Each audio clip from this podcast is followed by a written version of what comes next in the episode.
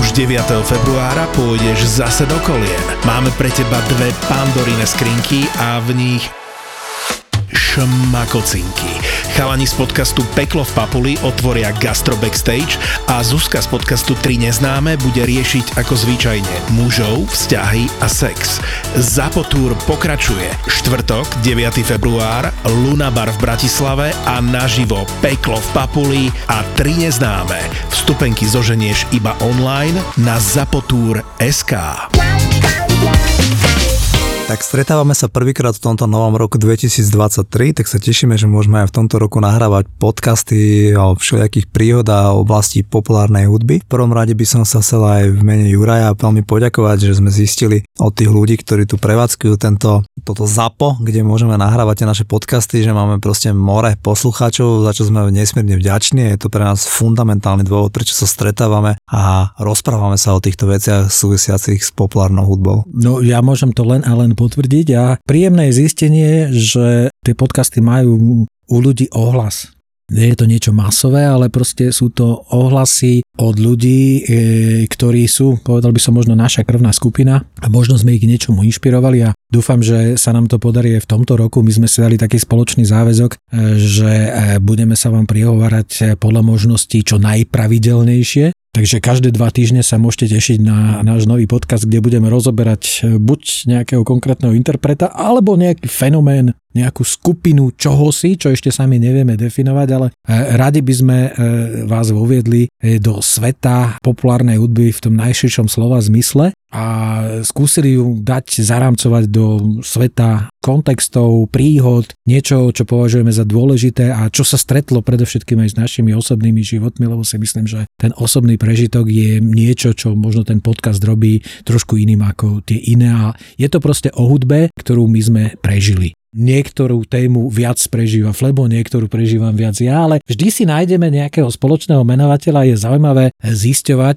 keď e, sa hovorí, že v tomto je silnejší Flebo, ale v tomto som silnejší ja, toho druhého človeka, ktorý vlastne tam dáva ten pohľad toho v úvodzovkách menej zainvolvovaného. Strašne blbé slovo, ale nenapadlo ma lepšie. Takže Flebo, teším sa na to a e, teším sa aj na to, že my ako už e, povedal by som takí dinosaurovia súčasných E, sociálnych médií a online platformiem, tak sme sa rozhodli, že sa zapojíme aj do aplikácie Toldo, ktorá nám umožní e, komunikovať práve s vami, to znamená s poslucháčmi, to znamená, že nebudú tam nejakí iní ľudia, budú tam primárne tí ľudia, ktorí počúvajú podcasty, špeciálne tí, ktorí počúvajú podcast Hudobní džentlmeni.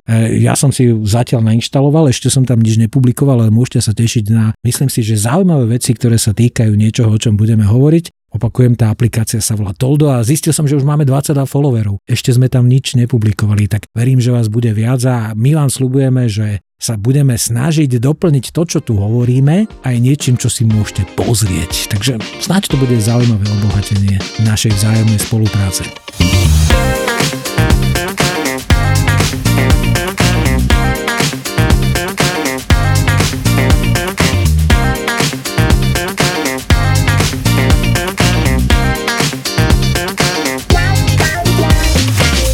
Aby sme dobre odštartovali tento nový rok, tak sme si vybrali z môjho pohľadu delikatesu na úvod. Dnes sa budeme zhovárať o kapele Pink Floyd. V závere minulého roku sme sa rozprávali o kapele ACDC a tam sme obaja spomenuli ten fenomén, že ACDC patrí k tým najpredávanejším interpretom v celej histórii populárnej hudby. Ak hovoríme o kapele Pink Floyd, tak tam môžeme len zduplovať toto? No v zásade to platí to isté, a možno, že aj trošku viacej, pretože predaje albumu Pink Floyd sa počítajú v 100 miliónoch, to znamená, tuším, to atakuje hranicu 300 miliónov, čo v podstate robí e, z tejto kapely jedného z najúspešnejších interpretov všetkých čas a čo je z môjho pohľadu pozoruhodné, absolútna väčšina jej tvorby je, povedal by som, nekomerčná. To znamená niečo, e, čo naozaj nemá ambíciu osloviť čo najjednoduchšou štruktúrou, veľmi jasným refrénom alebo niečo podobné. Skôr sú to veci zložité, náročné, nie príliš veselé. O tom, prečo je to tak, si určite budeme hovoriť, ale v každom prípade sú to fascinujúce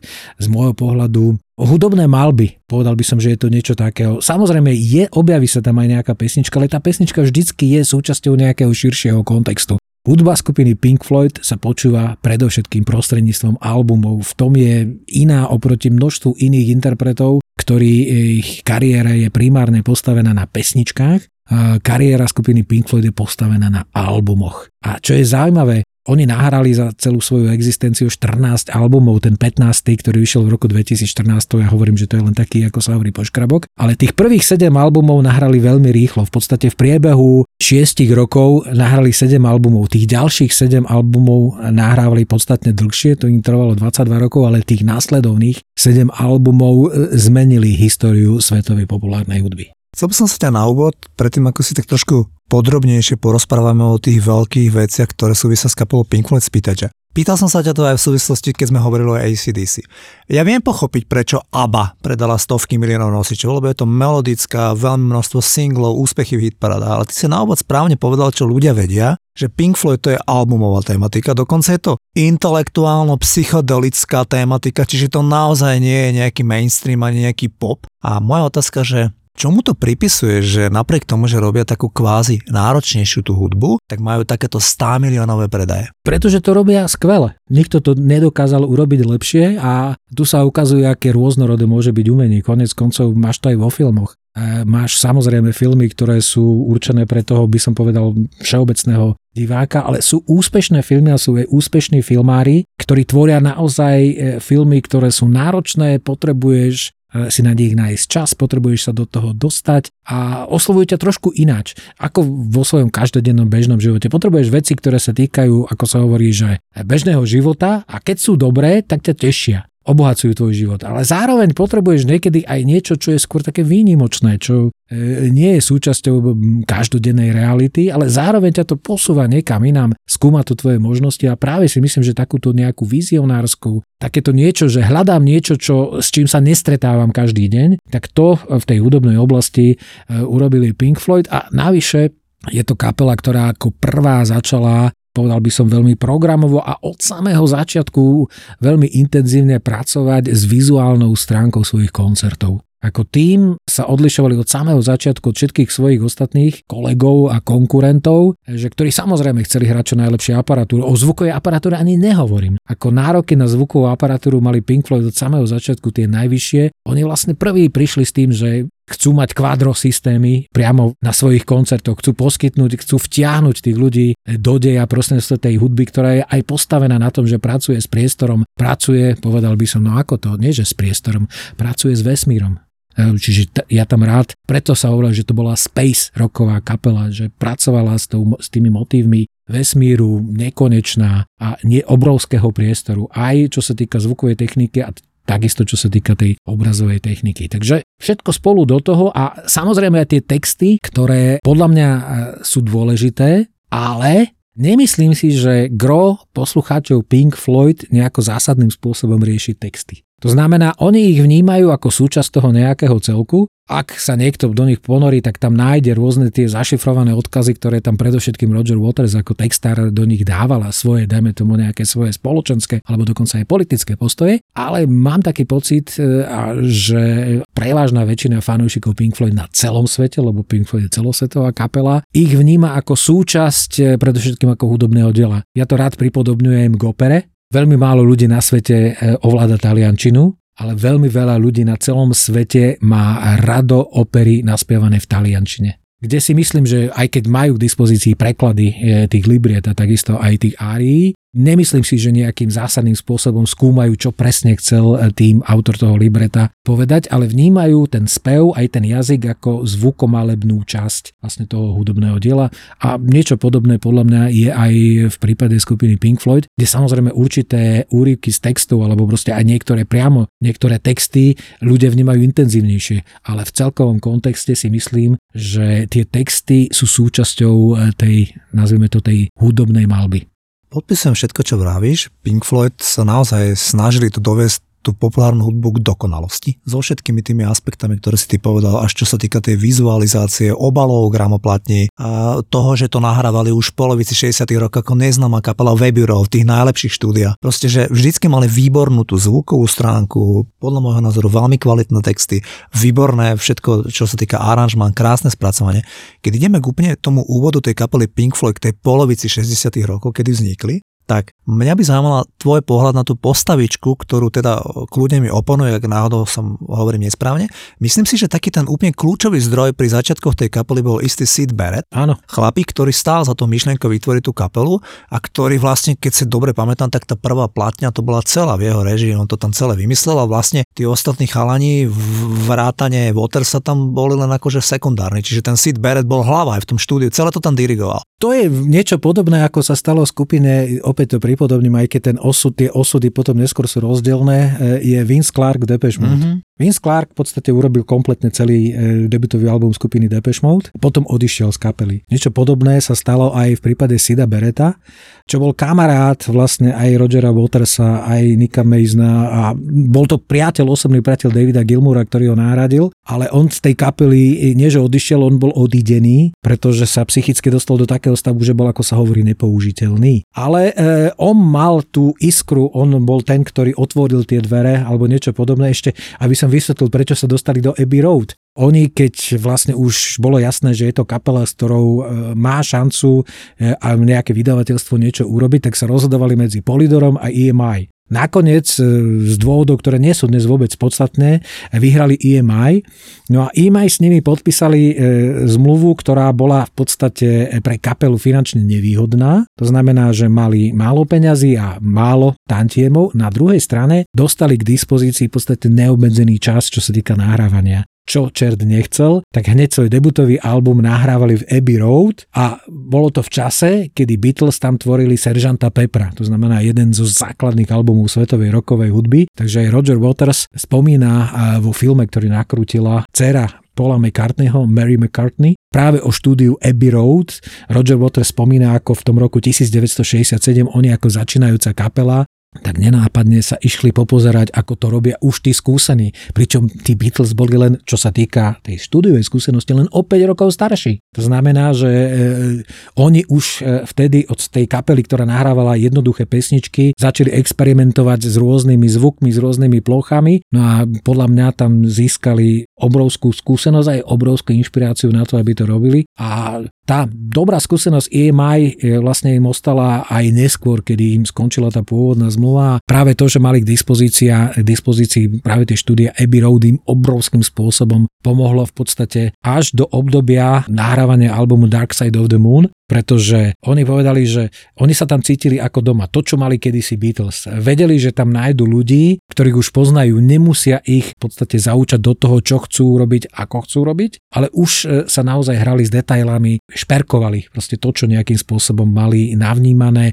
a to, čo chceli nahrať na tie svoje albumy. No a Beatles prerážali steny, to znamená, Beatles začali s tým, že začali zvukovo experimentovať, robiť niečo iné, ako boli ľudia zvyknutí pri rokových alebo pop rokových kapelách. No a Pink Floyd to prevzali a posunuli to zase, povedal by som, na nejaký ďalší level. Sid Barrett bol veľmi dôležitý v tom úvode, pretože on dodal ten repertoár. Všetci, v podstate tí najdôležitejší ľudia od Pink Floyd, to znamená aj Roger Waters, aj David Gilmour, aj Nick Mason, aj Rick Wright hovoria, že bol to obrovský skladateľský talent. Že keby sa nestalo to, čo sa stalo, to znamená, že on psychicky jednoducho nezvládol to, čo musí zvládnuť e, e, roková alebo popová hviezda, tak on by mohol byť v podstate pesničkár na úrovni Boba Dylana. Teraz budem parafrázovať, tuším, že Rogera Watersa alebo Davida Gilmorana. Bohužiaľ život to chcel inak, ale zároveň ten príbeh o tom, že kamaráti musia vyhodiť niekoho, kto im otvoril e, dvere v nich bol veľmi dlho a dlho mali pocit viny, myslím si, alebo proste ten nepríjemný pocit, že toto sme my museli urobiť nášmu kamarátovi, ktorý, bez ktorého by sme neboli tam, kde sme. No a to sa prejavilo vlastne aj v, na albumu ako je Dark Side of the Moon, ktorý je tematicky postavený o tom, že človek sa môže zblázniť, že proste to jemné šialenstvo alebo e, niečo, čo je okolo nás, nás môže úplne zomlieť všetko to, čo je okolo nás konec koncov skladba Shine on You Crazy Diamond je priamo venovaná jemu. No a niektoré veci sa potom objavili aj na albume The Wall alebo aj vo filme The Wall, pretože teraz preskočím, ale myslím si, že to stojí za to. Keď nahrávali uh, Wish You Here, práve on počúval skladbu Shine on You Crazy Diamond, tak uh, oni ho takmer vôbec nespoznali, pretože miesto vlasatého chlapika, ktorého zažili v tom roku 67 alebo začiatkom roku 68, im prišiel jeden obezný chlapík, úplne vyholený, úplne vyholený, ktorý si vyholil ešte aj obočie. No a presne tento v úvodzovkách fór, alebo uh, proste to zdôraznenie toho šialenstva, alebo proste toho, že človek sa zblázni z toho, že je roková hviezda, sa dostalo aj do filmu Pink Floyd, kde toto zahrala postava Pinka, mm-hmm. že to bola z môjho pohľadu možno taká jedna z reinkarnácií Sida Bereta. No a tak uh, chudák Bob Geldof, nielen, že si musel oholiť hlavu, ale musel si vyholiť aj svoje obočie. Čiže ak ste videli Pink Floyda, vidíte tam uh, svojím spôsobom demonického Boba Geldofa, tak to je jedna z reinkarnácií a jeden z odkazov toho, čo Sid Barrett pre Pink Floyd znamenal a čo všetko nejakým spôsobom inšpiroval. Ja mám strašný rešpekt, lebo Juraj, on je taký z môjho pohľadu až Pink Floydolog, lebo on aj v polovici 90 rokov naštívil v Prahe ten koncert Tourne Division Bell a priniesol sa veľmi vzácne, krásne materiály priamo z toho koncertu, ktoré sú aj pre mňa ešte stále veľkou inšpiráciou. Takže ja viem, že Juraj má výborne napočúvané a všetky tie albumy a vie o ňom tie veci. Ja by som sa skôr tak uh, len dotkol tých vecí, ktoré ja tak vždy dávam, tie story behind za tými umelcami. Tak ak dovolíš, ja by som k tomu Sidovi Beretovi a potom by som možno rád aj k Rogerovi Watersovi povedal nejaké také tie veci z toho ich osobného života života, lebo ty si lepší v tej tvorbe, že ten Sid Barrett, presne tieto veci sa udiali, že on v 68. roku bol odídený z tej kapely, lebo jednoducho tí chalani oni ho tak akože prestali aj brávať so sebou na tie koncerty, lebo jednak bol nedochvíľný, jednak často nehral tak, ako boli dohodnutí. Jednoducho sa to stalo. Tam zostala taká otázka, ktorú podľa mňa do konca jeho života sa nevyriešila, že či sa mu to stalo v momente, alebo či sa mu to stalo, či to bol dlhodobý proces toho, jak sa to stalo. Niektorý, niektorý jeho sestra uvádza, že proste to bolo pod tým, že sa že bral to LSD vtedy, kedy predpokladám, že aj zvyšok kapely asi experimentoval s týmito vecami. A jemu sa to tak stalo. Dokonca aj Dave Gilmore tvrdil, že, že on si myslí, že sa mu to stalo z víkendu na víkend. Že viac menej zo zdravého človeka, ktorý tam bol akože ten motor tej kapely, odrazu sa stal jeden duchom neprítomný človek, ktorý tam s nimi bol v tom štúdiu. A potom to dospelo až do takej situácie, že keď Pink Floyd v 67. roku mali nejaké koncerty, tak oni išli autom na ten koncert a oni ho ani nezobrali so sebou. Už brali so sebou Davea Gilmora, ktorý bol najprv akože background gitarista, kľudne mi vstup do toho, ak by som niečo hovoril nesprávne, že brali toho Davida Gilmora, ktorý ho zastupoval a zastupoval ho viac menej úplne plnohodnotne. No to bolo obdobie e, prelomu roku 67-68 a predovšetkým január 68, to je to kritické obdobie. Existuje fotka, kde je Pink Floyd 5 členy, kde je aj David Gilmore, aj Sid Barrett. Ale to v reále platilo naozaj jeden mesiac a platilo to na 4, 4 koncerty. Čiže na 4 koncertoch David Gilmour hral e, buď so Sidom Berettom alebo namiesto Sida Beretta pretože on nebol na koncertoch schopný v podstate byť plnohodnotným členom kapely. Už rok predtým, keď eh, mali v Amerike nejaké promo koncerty, sa stalo to, že Roger Waters sa musel tváriť a hrali nejaký playback pre americkú televíziu, tak Roger Waters sa musel tváriť, že on spieva tú pesničku, ktorú v reále spievala Sid Barrett alebo niečo podobné. No a e, vyvrcholilo to vlastne tým, že e, išli tuším niekedy koncom januára 68 na nejaký koncert a pýta sa, neviem, či Mason Waters alebo niekto proste z tej tej zvyšnej e, štvorice, že čo, ideme presida? Že nie, ideme bez neho. No a dostal, do, dospelo to do veľmi kurióznych situácií, pretože Sid Barrett býval v tom čase v jednom byte s Rickom a Wrightom. Oni bývali v jednom byte. No a už to bolo v dobe, kedy Sid Barrett už nebol v kapele, len mu to v úvodzovkách ešte nikto oficiálne neuznámil. No a tak Rick Wright, keď išiel na koncert, tak vlastne mu hovoril, že prepač, idem si kúpiť cigarety. No a vrátil sa ráno. No a našiel vtedy údajne na posteli Sida Bereta, sediaceho, držiaceho v ruke cigaretu, ktorú si vôbec nepripálil, že bola kompletne vyhorená. To je opäť scéna, ktorá takisto sa dostala aj do filmu The Wall. Že to je znázornenie pozorovného stavu a pozorovného vzťahu, ako kedy ten bežný, každodenný život a povinnosti s ním spojené, aj vrátane takých extravagantných častí života, ako je život rokovej kapely, si vyžaduje, aby ten človek v základných veciach nejakým spôsobom fungoval a Sid Barrett už v tom čase fungovať nemohol. Čo je zaujímavé, čo sa vtedy stalo? Tak nakoniec Roger Waters zobral na seba tú v podstate kritickú vec, že oznámil Sidovi Beretovi, že ho nejakým spôsobom už ďalej v kapele nepokračuje, ale v zásade to bolo len konštatovanie stavu, ktorý už bol. A predchádzajúci manažment, ktorý riadil Pink Floyd, e, e, v podstate ukončil e, vzťah s kapelou, pretože mali pocit, že bez Sida Bereta tá kapela jednoducho nemôže fungovať a odišli kvázi akože so Sidom Beretom. No a vtedy na scénu prichádza veľmi dôležitá postava. Ja budem hovoriť o ľuďoch, ktorí nie sú, neboli nikde na pódium, ale sú veľmi dôležití v histórii Pink Floyd. A jedným z nich je aj manažer Steve O'Rourke, ktorý bol manažerom v podstate od jary 1968 až do svojej smrti, to znamená až do roku 2003. Čo je o ňom zaujímavé, Steve O'Rourke bol naozaj vyštudovaný účtovník a živil sa tým, že eh, predával potravu pre zvieratá a že ak chcel niekoho presvedčiť, e, tak údajne to bolo tak, že otvoril si konzervu a pred tým zákazníkom sám si z nej nabral, aby presvedčilo kvalite svojho produktu. A Roger Waters, keď sa v 80 rokoch akože boli v ťažkých sporoch o, o tom, že kto vlastne bude Pink Floyd, tak mu to nikdy nezabudol vyhodiť e, na oči, že na to, že si začínal ako predávať že žradla v Zverimexe si nejaký múdry Steve alebo niečo podobné. V každom prípade Steve O'Rourke, a to platí o množstve ďalších kapiel, ktorí to niekam dotiahli, je človek, ktorý bol za tou kapelou, kde sa e, stretli strašne štyri silné osobnosti a najmä ego Rogera Watersa je tak obrovské, že jeho zvládnuť, tak to si myslím, že to bolo jeden obrov, obrovské úsilie a obrovská zásluha Steva O'Rourka, že tá kapela až do toho kvázi prvého rozpadu v polovici 80 rokov tak dlho vydržala, je aj jeho zásluha. Jeho zásluha je, že pre kapelu vydobil také podmienky na jej fungovanie, aj čo sa týka koncertov, aj čo sa týka nahrávania, že si mohli dovoliť všetky druhy experimentov a novatorských postupov, ktoré potom e, uplatnili ako vo svojich nahrávkach a na koncertných podiach.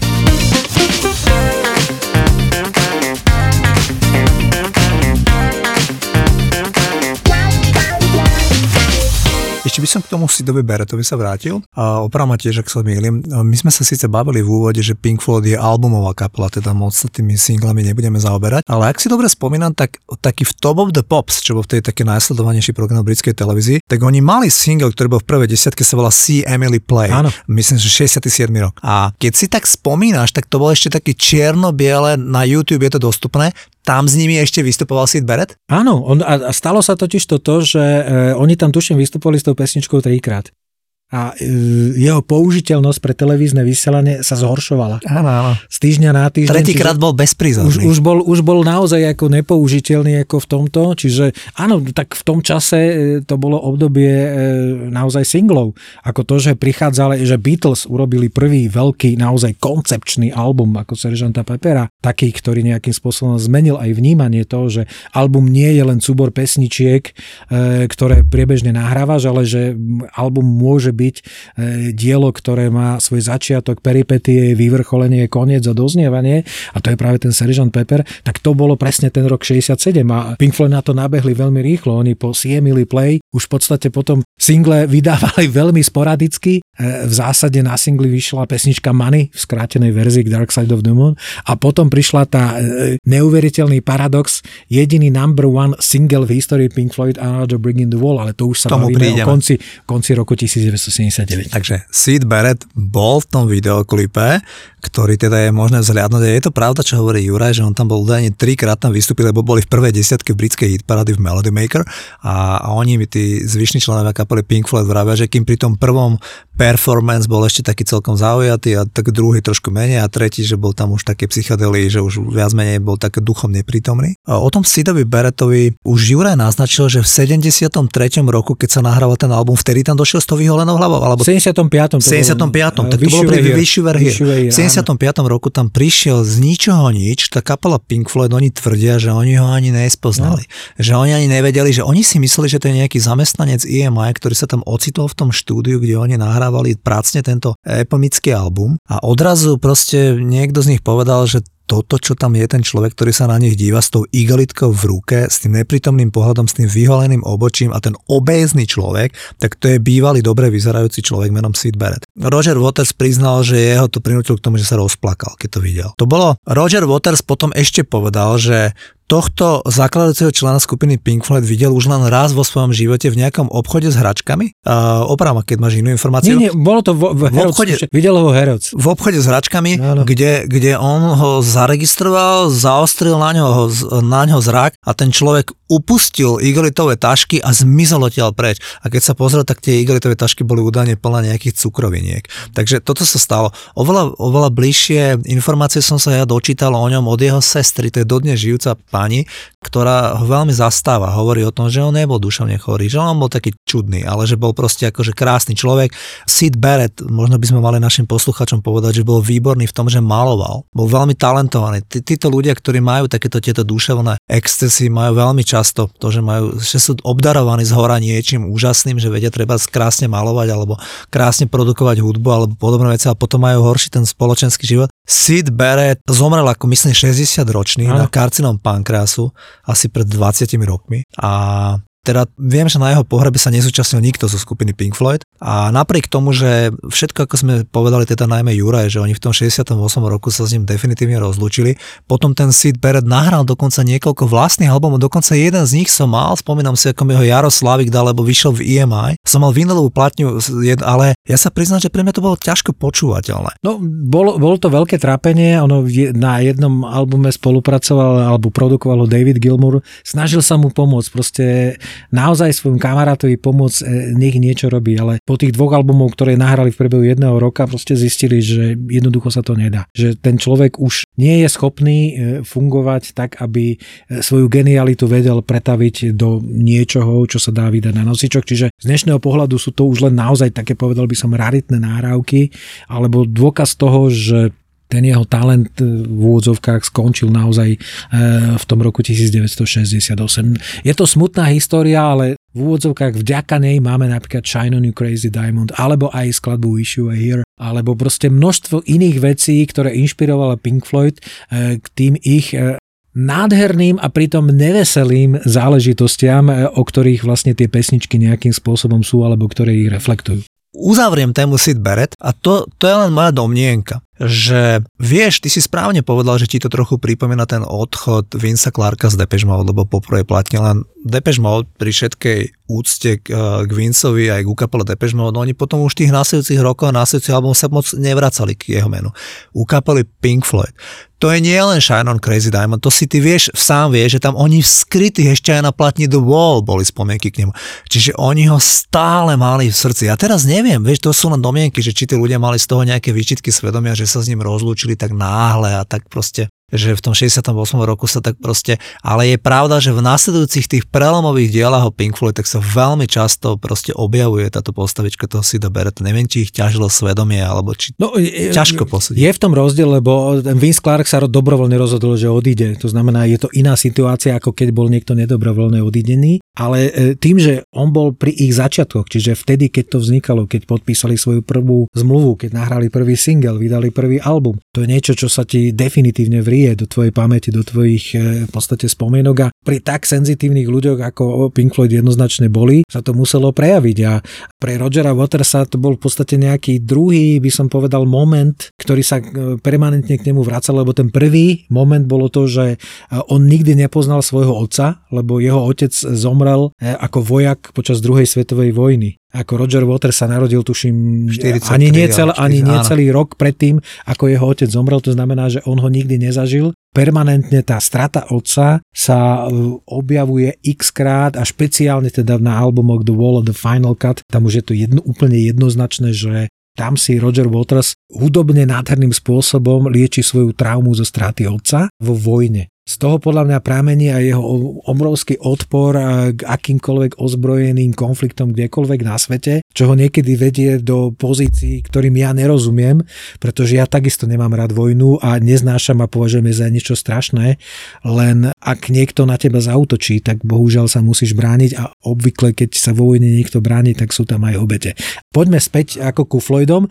V zásade chcem povedať, že dejiny Pink Floyd pre mňa som presvedčený, že pre 90% fanúšikov fanúšikov sa delia na tri obdobia. Prvé obdobie je do albumu Dark Side of the Moon, kedy vydali 7 albumov a tie albumy sa pomaličky šplhali, čo sa týka úspechov, predovšetkým teda vo Veľkej Británii. Aj čo sa týka predajnosti. Aj čo sa týka predajnosti, ale ten absolútny zlom prišiel vlastne v tom roku 1973 z albumu Dark Side of the Moon. Čo je na ňom zaujímavé? Kapela kompletný repertoár z toho albumu už hrala rok predtým na svojich koncertoch. Do, vlastne do vydania albumu Dark Side of the Moon boli Floydi v podstate nepretržite na e, koncertnom turné. E, vtedy to ešte nebolo tak, že sa urobilo nejaké špeciálne turné. Oni keď vydali album, tak nebolo k tomu, že špeciálne album k albumu Medal, alebo špeciálny, albu, špeciálne turné k albumu Atom Hard Mother, alebo podobne.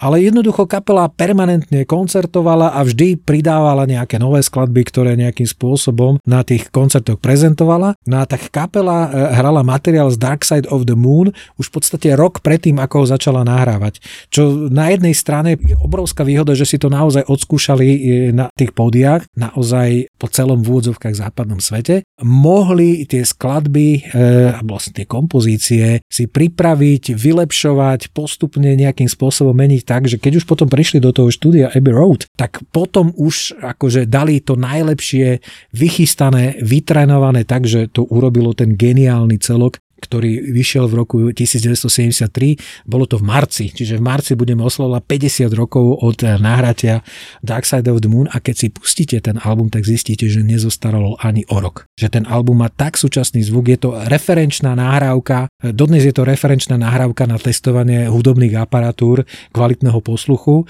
že si pustíte album Dark Side of the Moon. Veľmi s tebou súhlasím, že ten album bol celý vlastne koncepčne pod patronátom Rogera Watersa celý ten album Dark Side of the Moon? Je to tak, že všetky no, tie pesničky? E, ešte, uh, Roger Waters, nie je to tak ešte. V tom čase ešte tá kapela fungovala ako kapela. To znamená, samozrejme, gro materiálu hudobných nápadov doniesol Roger Waters. Vrátanie textov, ale uh, autorsky sa na tom podielali uh, veľmi výrazne všetci členovia kapely. Aj, aj Nick Mason, aj David Gilmore, aj Rick Wright, ktorý tam napísal nádherné skladby The Great Gig in the Sky alebo As on Them, alebo ďalšie. To znamená, to sú skladby, ktoré sú sú e, nádherné. A vtedy ešte naozaj to nebolo tak, že bol Roger Waters a tí ostatní a tí ďalší, ale že tá kapela sa snažila vybrať to najlepšie a dať do toho to najlepšie. A v tom čase im hviezdy naozaj prijali. Mali obrovskú výhodu v tom, že s nimi nahrával ten album Alan Parsons, Áno, áno. Veľmi zaujímavá to... postavička, veľmi dôležitá postavička. Alan Parsons bol človek, ktorý bol zamestnancom štúdia Abbey Road aj e,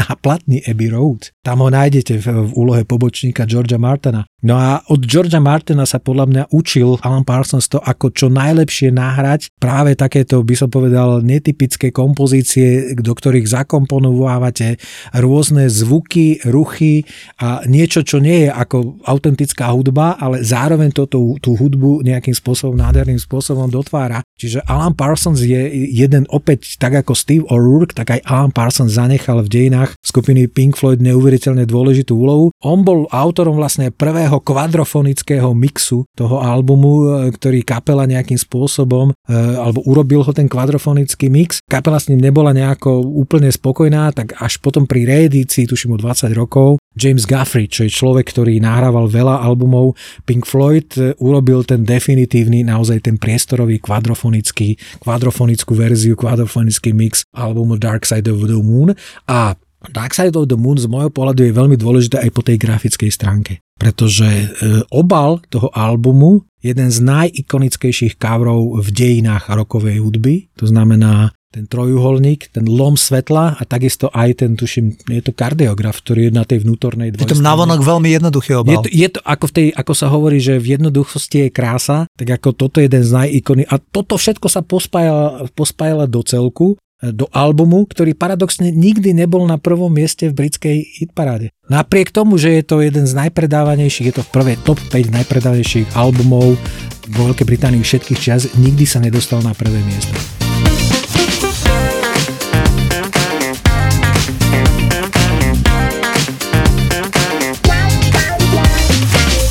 O dva roky neskôr, po tomto hudobnom skvoste, prišiel skvost číslo 2. Prišiel album Wish You Were Here Čo by si k nemu povedal? No je to, ako sa hovorí, že je to je, z top trojky, proste je to tá dvojka, alebo proste jednotka podľa toho, čo chce. Opäť fantastický obal, respektíve dve verzie obalu, pretože na jednej verzii je ten horiaci muž, ktorý si podáva ruku s tým druhým, na druhom je, sú vlastne tie dve mechanické ruky, ktoré si podávajú ruky medzi sebou. Vyššiové hýry je už náznak toho, že tie skladateľské, producentské a vlastne kapelové opraty preberá do rúk Roger Waters, ale ešte stále je tam výrazný contribution, to znamená príspevok aj od Davida Gilmora aj od Ricka Wrighta. Hovorí sa, že to je najsmutnejší album e, skupiny Pink Floyd, špeciálne teda kvôli nahrávke Shine on Crazy Diamond, taká, taká nádej Wish You Were Here, čo je podľa mňa jedna z najpopovejších, jedna z najkrajších rokových balát, tak to je vlastne súčasťou toho a ja viem, ja si pamätám, že Wish You Were Here som točil od rána do večera, že určite je to album, ktorý som z diskografie Pink Floyd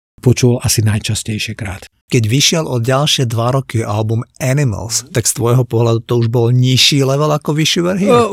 Pre mňa, mňa oslovil podstatne menej ako Wish You Were Here alebo Dark Side of the Moon, ale stále e, to bolo niečo neuveriteľné. Hovorí sa, že to bola odpoveď na punk, pretože punk práve bušil, bušil do takýchto progresívnych, e, progresivistických, progrokových, ardrokových kapiel, ako boli Pink Floyd, Yes Genesis, tak ako hrali tam kvázi trošku, e, trošku tvrdšie, Opäť je tam fantastický ten grafický prvok toho obalu, to znamená to lietajúce prasa nad tou elektrárnou v Londýne. To je niečo, čo sa opäť zapísalo do dejín, e, by som povedal, grafického umenia. Ale Animals je album, ktorý si vypočujem, ale ak si mám vybrať, že či Dark Side of the alebo Animals, Animals bude určite medzi, bude na treťom mieste, respektíve bude posledný, čo sa týka toho, že by som to chcel. Ja sa vrátim teraz k tým koncertom, ktoré e, už od toho Dark Side of the Moon povýšili Pink Floyd na úplne novú úroveň už, už predtým boli známi tým, že robili veľkú show, ale potom sa rozhodli, že zarobili veľa peňazí a oni ich investovali do koncertov, do toho, aby urobili nielen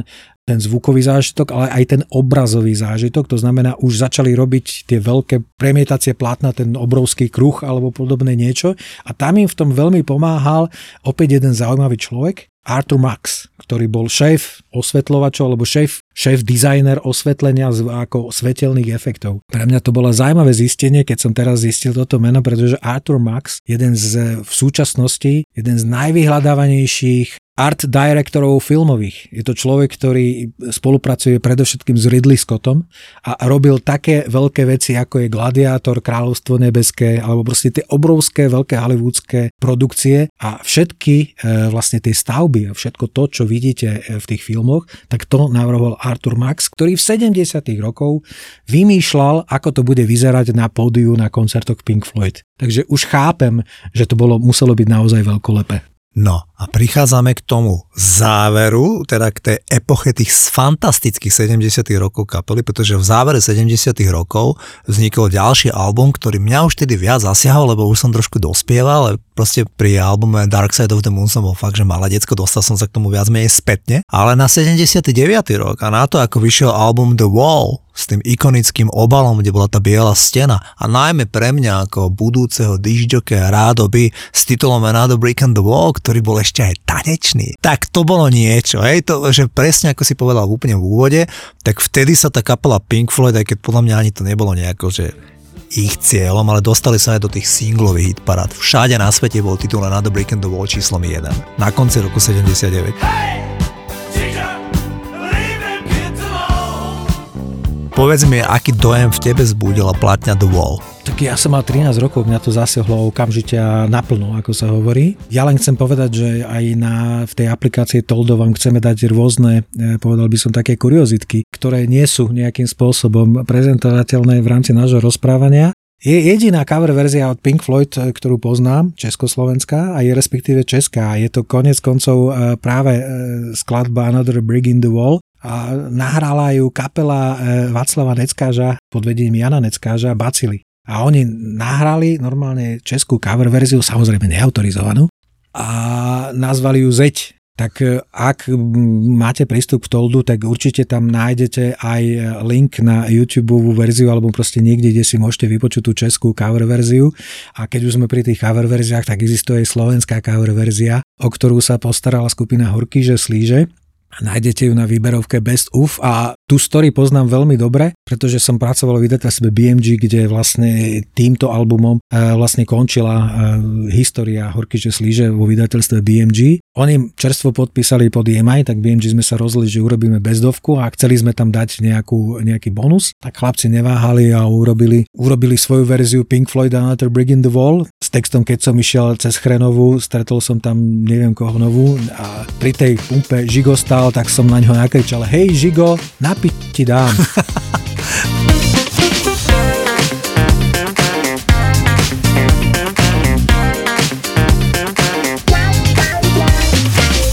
Ale to sme odbočili a teraz poďme Juraj k 80. rokom. 80... poďme, poďme k ústene, lebo vznik... The Walls. Áno, Áno, lebo vznik toho albumu je neuveriteľný.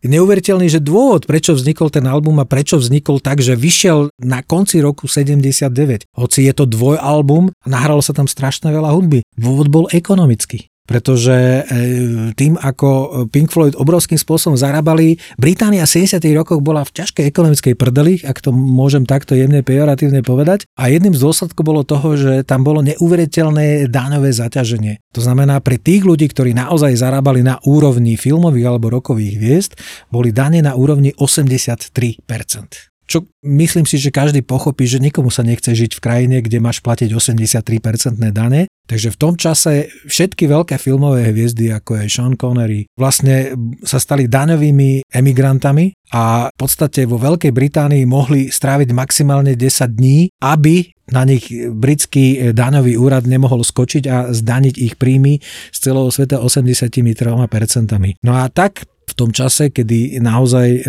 Pink Floydom rozili tieto 83% dane, tak vlastne e, v podstate utiekli do Francúzska a Rick Wright do Grécka. Aj kvôli tomu, pretože oni, aby sa vyhli tým vysokým daniam, tak investovali prostredníctvom nejakého pofiderného fondu do veľmi pofiderných e, záležitostí, ktoré samozrejme skrachovali. Čiže oni tam prišli o mnoho miliónov libier a zrazu sa ozval daňový úrad, že ešte navyše a budete musieť doplatiť dane. Tak zrazu boli pod obrovským tlakom, že museli rýchlo vydať album, aby v podstate, e, aby nezbankrotovali. Čiže album The Wall vznikol pod veľkým ekonomickým tlakom a vtedy to už absolútne do svojich rúk eh, prevzal Roger Waters a keďže to bol tak obrovský projekt, tak už si aj prizval na to producenta Boba Ezrina, ktorý vôbec riadil to obrovské nahrávanie všetkého možného, čo počujete na albume The Wall. Výsledkom toho je, že ten album sa mixoval na absolútne poslednú chvíľu, no a tak sa stalo, že v tom prvom vydaní tých albumov nájdete texty skladeb, ktoré sa do finálneho zostrihu vôbec nedostali, ktoré počujete potom buď na koncertoch, alebo môžete ich vidieť vo filme, ale do finálového zostrihu vlastne tej vinilového dvojalbumu sa jednoducho nedostali, napriek tomu tie texty tam nájdete. Čiže bolo to niečo neuveriteľné, no a už to napätie v tej kapele sa zväčšovalo, o čo intenzívnejšie pracoval na albume Roger Waters, keďže predovšetkým to bola jeho koncepcia, celý ten príbeh tej rokovej hviezdy toho Pinka, ktorý potom reinkarnuje do podoby e, v podstate nejakého autoritárskeho vodcu, ktorý to tu zoberie pekne do rúk v zmysle eh, Georgia Orwella a tak ďalej a tak ďalej. To bol v podstate príbeh Rogera Watersa, ktorý ho rozpracoval do hudobných tém, kde mu jemne oponoval David Gilmour, ale veľmi sa s ním nechcel hádať. Nick Mason v tom čase tuším, že sa rozvádzal, takže on sa nezapájal do nejakých, eh, povedal by som, umeleckých rozporov a on si chcel nahrať svoje a mať pokoj. No a Rick Wright bol eh, takisto, e, mal krízu manželstva a odsťahoval sa do Grécka, to bola jeho milovaná krajina a odmietol zrušiť dovolenku len preto, aby stihol sa nahrať The Wall, čo Rogera Watersa e, vytočilo do nepríčetnosti a skončilo to tým, že v podstate Roger Waters ho z kapely vyhodil ale aby voči svetu bolo všetko v poriadku, tak vlastne nikto sa to nedozvedel. To, že, že Rick Wright nie je v kapele, sa zistilo až keď vyšiel album Final Cut, čo bolo v roku 1983. Rick Wright pristúpil na to, že už nebude členom kapely, to znamená, už nebude dostávať v podstate podiely z predajov The Wall a podobne, ale stal sa v úvodzovkách nájomným muzikantom na turné No a čo sa nestalo? Tie produkčné náklady na tie prvé koncerty The Wall boli tak obrovské, že jediný z tých pôvodných štyroch kapelov, ktorý naozaj aj zarobil na tých koncertoch, bol Rick Wright, pretože on bol platený muzikant. Ani Waters, ani eh, Wright, ani Gilmour nezarobili nič, pretože náklady boli buď rovné alebo väčšie ako výnosy. Album The Wall, to sme už si už povedali, bol v 79. aj v 80. roku najpredávanejší vo mnohých krajinách, ktoré existovali vrátane Spojených štátov Británie či vtedajšieho západného Nemecka. Tak v 80. rokoch, v polovici 80. rokov prišlo takej tej fundamentálnej prelomovej udalosti, kedy sa tá kapela kvázi rozpadla, respektíve odišiel z nej Roger Waters. No, Roger alebo... Waters e, oznámil Steveovi O'Rourkeovi, že uplatňuje si klauzulu v zmluve o tom, že je odchádzajúci člen, že odchádza No a mal pocit, že tým kapela končí. Keďže on bol jediným autorom albumu Final Cut, čo ja osobne považujem za jeho prvý a zároveň aj najlepšieho solový album, aj keď vyšiel pod hlavičkou skupiny Pink Floyd. Ale ozvali sa Gilmour s Masonom, že oni chcú pokračovať a nastali, e, by som povedal, 2 e, až 3 roky veľmi nepríjemných súdnych sporov, kedy sa naozaj bývalí kamaráti, členovia kapely súdili o to, že či môže alebo nemôže Gilmour s Masonom používať značku Pink Floyd.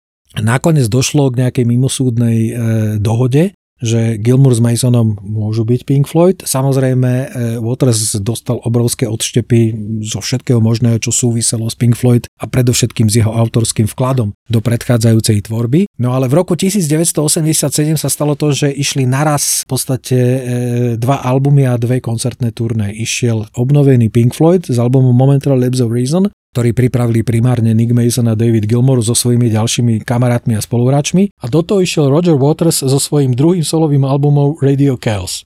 No a stalo sa proste to, že Pink Floyd porazili Rogera Watersa aj čo sa týka predajnosti albumov, aj čo sa týka návštevnosti na koncertoch. To znamená, že kým Pink Floyd hrali na v tých najväčších halách a na tých najväčších štadiónoch, tak Roger Waters hral v podstatne menších halách a už vôbec nie na štadiónoch a aj čo sa týka predajnosti, e, a dodnes to platí, e, predaje albumov Pink Floyd od tej doby, kedy on z nich odišiel, sú neporovnateľné s jeho solovými albumami. Naozaj e, Roger Waters sa ako solista nepresadil napriek tomu, že bol hlavný autor jednej z najúspešnejších kapiel na celom svete.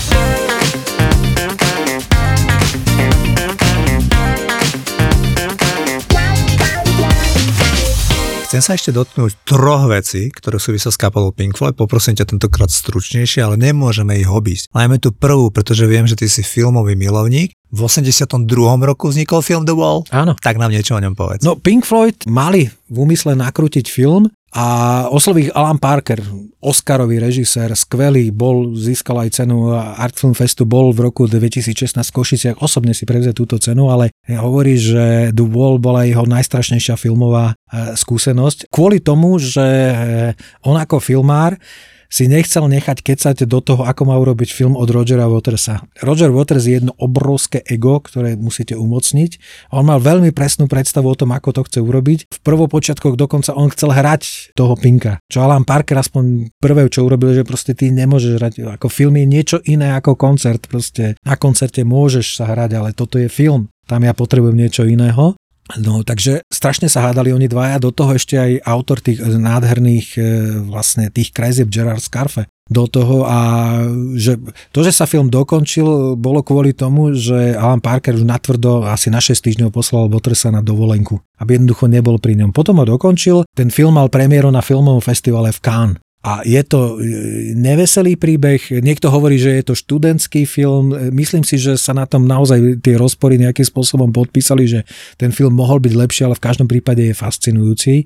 Predstavu Rogera Watersa, ak chcete mať, že ako by mal film vyzerať, stvárňuje jeho záznam jeho koncertu The Wall Live, ktorý on nakrútil v podstate, tuším, niekedy v roku 2013 vyšiel na Blu-ray. Je to nádherný záznam koncertu, tuším z Buenos Aires, kde máte ten múr, neviem koľko desiatok až 100 metrov má vo finále a je to popredkávané e, filmovými dokrutkami a tými animáciami.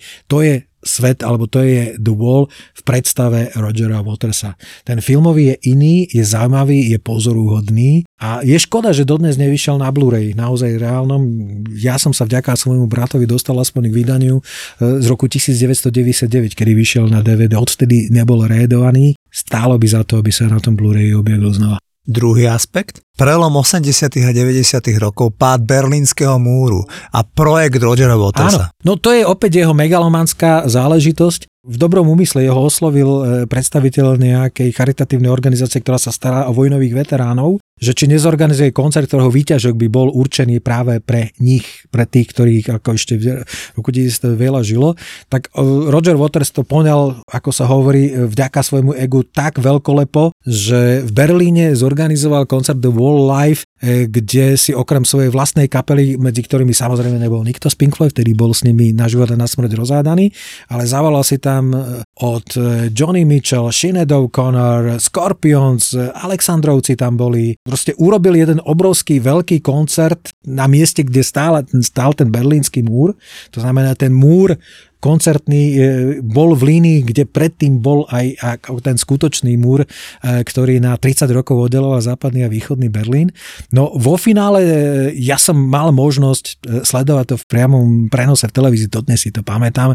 Dodnes si pamätám, že ten koncert sprevádzali veľké technické problémy, že boli obdobie, kedy proste Roger Motors vyšiel na scénu a len proste dvíhal ruky a človek len tak niekde na kraji videl, ako tam tí technicky behajú a niečo sa snažia riešiť riešiť, lebo evidentne to nepokračuje.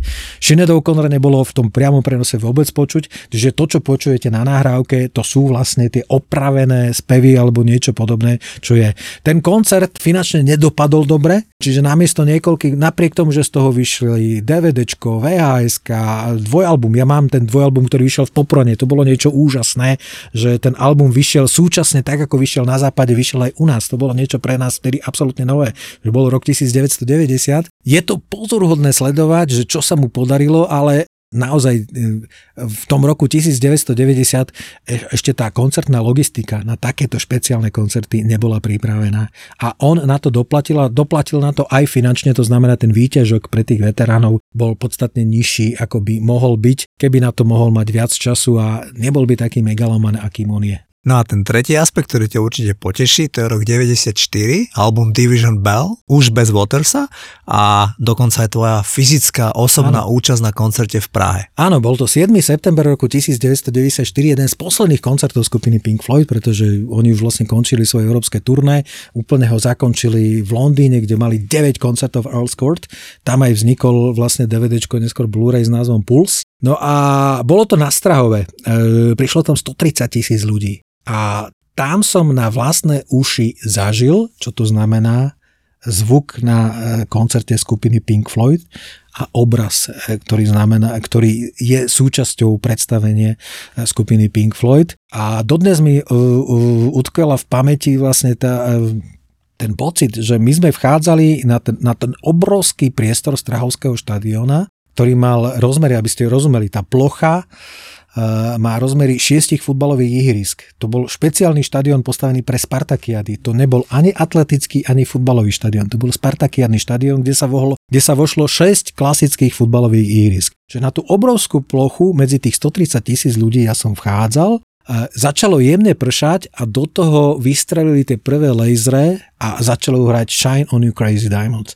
A to je pocit, ktorý zažijete možno raz za život, že niečo sa spojí nejakú úžasnú nadpozemskú krásu, ktorú ja som tam zažíval, e, potom ešte tie ďalšie dve hodiny v rámci toho koncertu a ktorú som si potom pripomenul, keď vyšiel e, najprv dvojcedečko s takou blikajúcou diódou s názvom Puls, potom vyšlo DVDčko, potom vyšiel Blu-ray, ktorý mám teraz a e, v rámci prípravy na tento podcast som si ho s obrovskou chúťou som si pozrel vlastne ten koncert a pripomenul si ten pocit 28 rokov, lebo toľko som vtedy mal zažiť koncert kapely, o ktorej som si nikdy nemyslel, že na jej koncert sa niekedy vôbec dostanem a som rád, že som to stihol. A treba treba priznať, že ten album, aj keď teda bol bez toho Rogera Watersa a samozrejme už absolútne bez Sida Bereta, tak bo, je veľmi vydarený z môjho pohľadu. To je normálne, že album, ktorý som ja mal veľmi rád, tie veci ako High Hopes alebo Take It Back a mnoho iných piesní, ktoré tam boli, sa mi, sa mi veľmi verili do pamäťa a veľmi rád som počúval ten album Division Bell od Pink Floyd. Niečo si povedzme ešte v závere, že čo je s tými členmi dnes. Už sme si povedali, že ten Sid Barrett zomrel na ten karcinom pankrásu.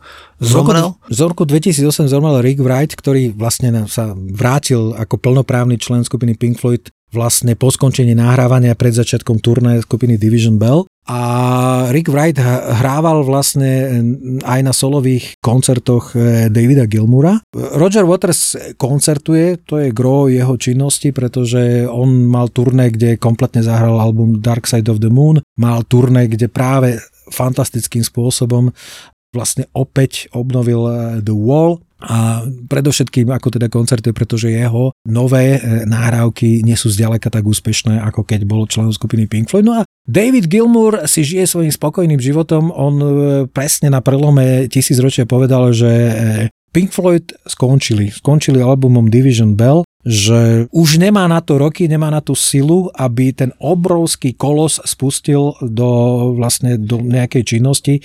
Navyše v roku 2003 zomrel manažer Steve O'Rourke. No a tak e, myslím si, že takým nádherným spoločným epitafom Pink Floyd bolo ich vystúpenie na festivale Live 8, čiže Bob Geldof. To je človek, ktorý v roku 1985 vrátil do hry Queen tak Bob Geldof e, v roku 2005 dal dohromady Davida Gilmura a Rogera Watersa, čo, čo, čo si všetci mysleli, mm. že proste toto sa nikdy nemôže stať. Stalo sa, a potom ešte uh, David Gilmour hral tuším na nejakých dvoch Watersových koncertoch, ale je pravda, že oni dvaja v podstate už k sebe nenašli, nenašli cestu a tak stane sa. Ako, že aj ľudia, ktorí majú veľa spoločných a veľmi príjemných dobrých zážitkov, proste od určitého momentu už proste k sebe cestu nenajdu.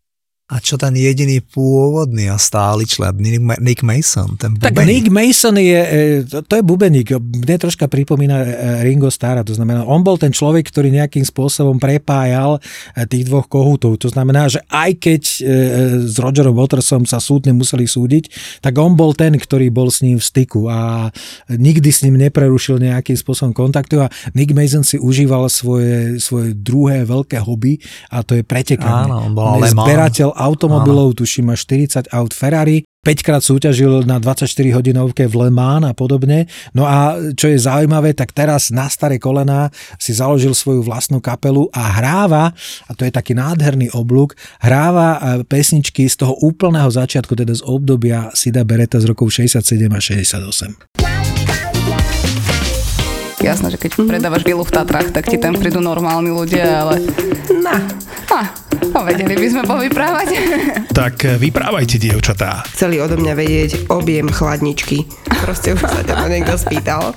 Nie, na čeku objem hĺbku drezu, je, že fú, ty kokos. Elektrika, stierky, keď už máš handlové spravené, tak si nadštandard, hej, lebo ľudia si proste... Lebo u vás čiastočná rekonštrukcia je väčšinou, že kúpili sme si bukovú plavačku v Mercury pred a vymenili okna. Rokmi. Sú to kolegyne z realitky, takže poradia aj zabavia. Predáva sa byt e, niekde v centre Prievidza, to si už povedzme otvorene, že centrum Prievidze už dávno umeralo. Susedia hlásili, že ho 3 dní nevideli, tak išli pre istotu pozrieť a otvorili, no ani sa im nedali otvoriť vstupné dvere, hej, že pán tam ležal padnutý pri dverách. Objav ďalší originál od ZAPO s názvom Ľahkosť bytia. Povie ti to oznamovcov vetom. Mne sa páči na nich taká tá, tá ľahkosť bytia.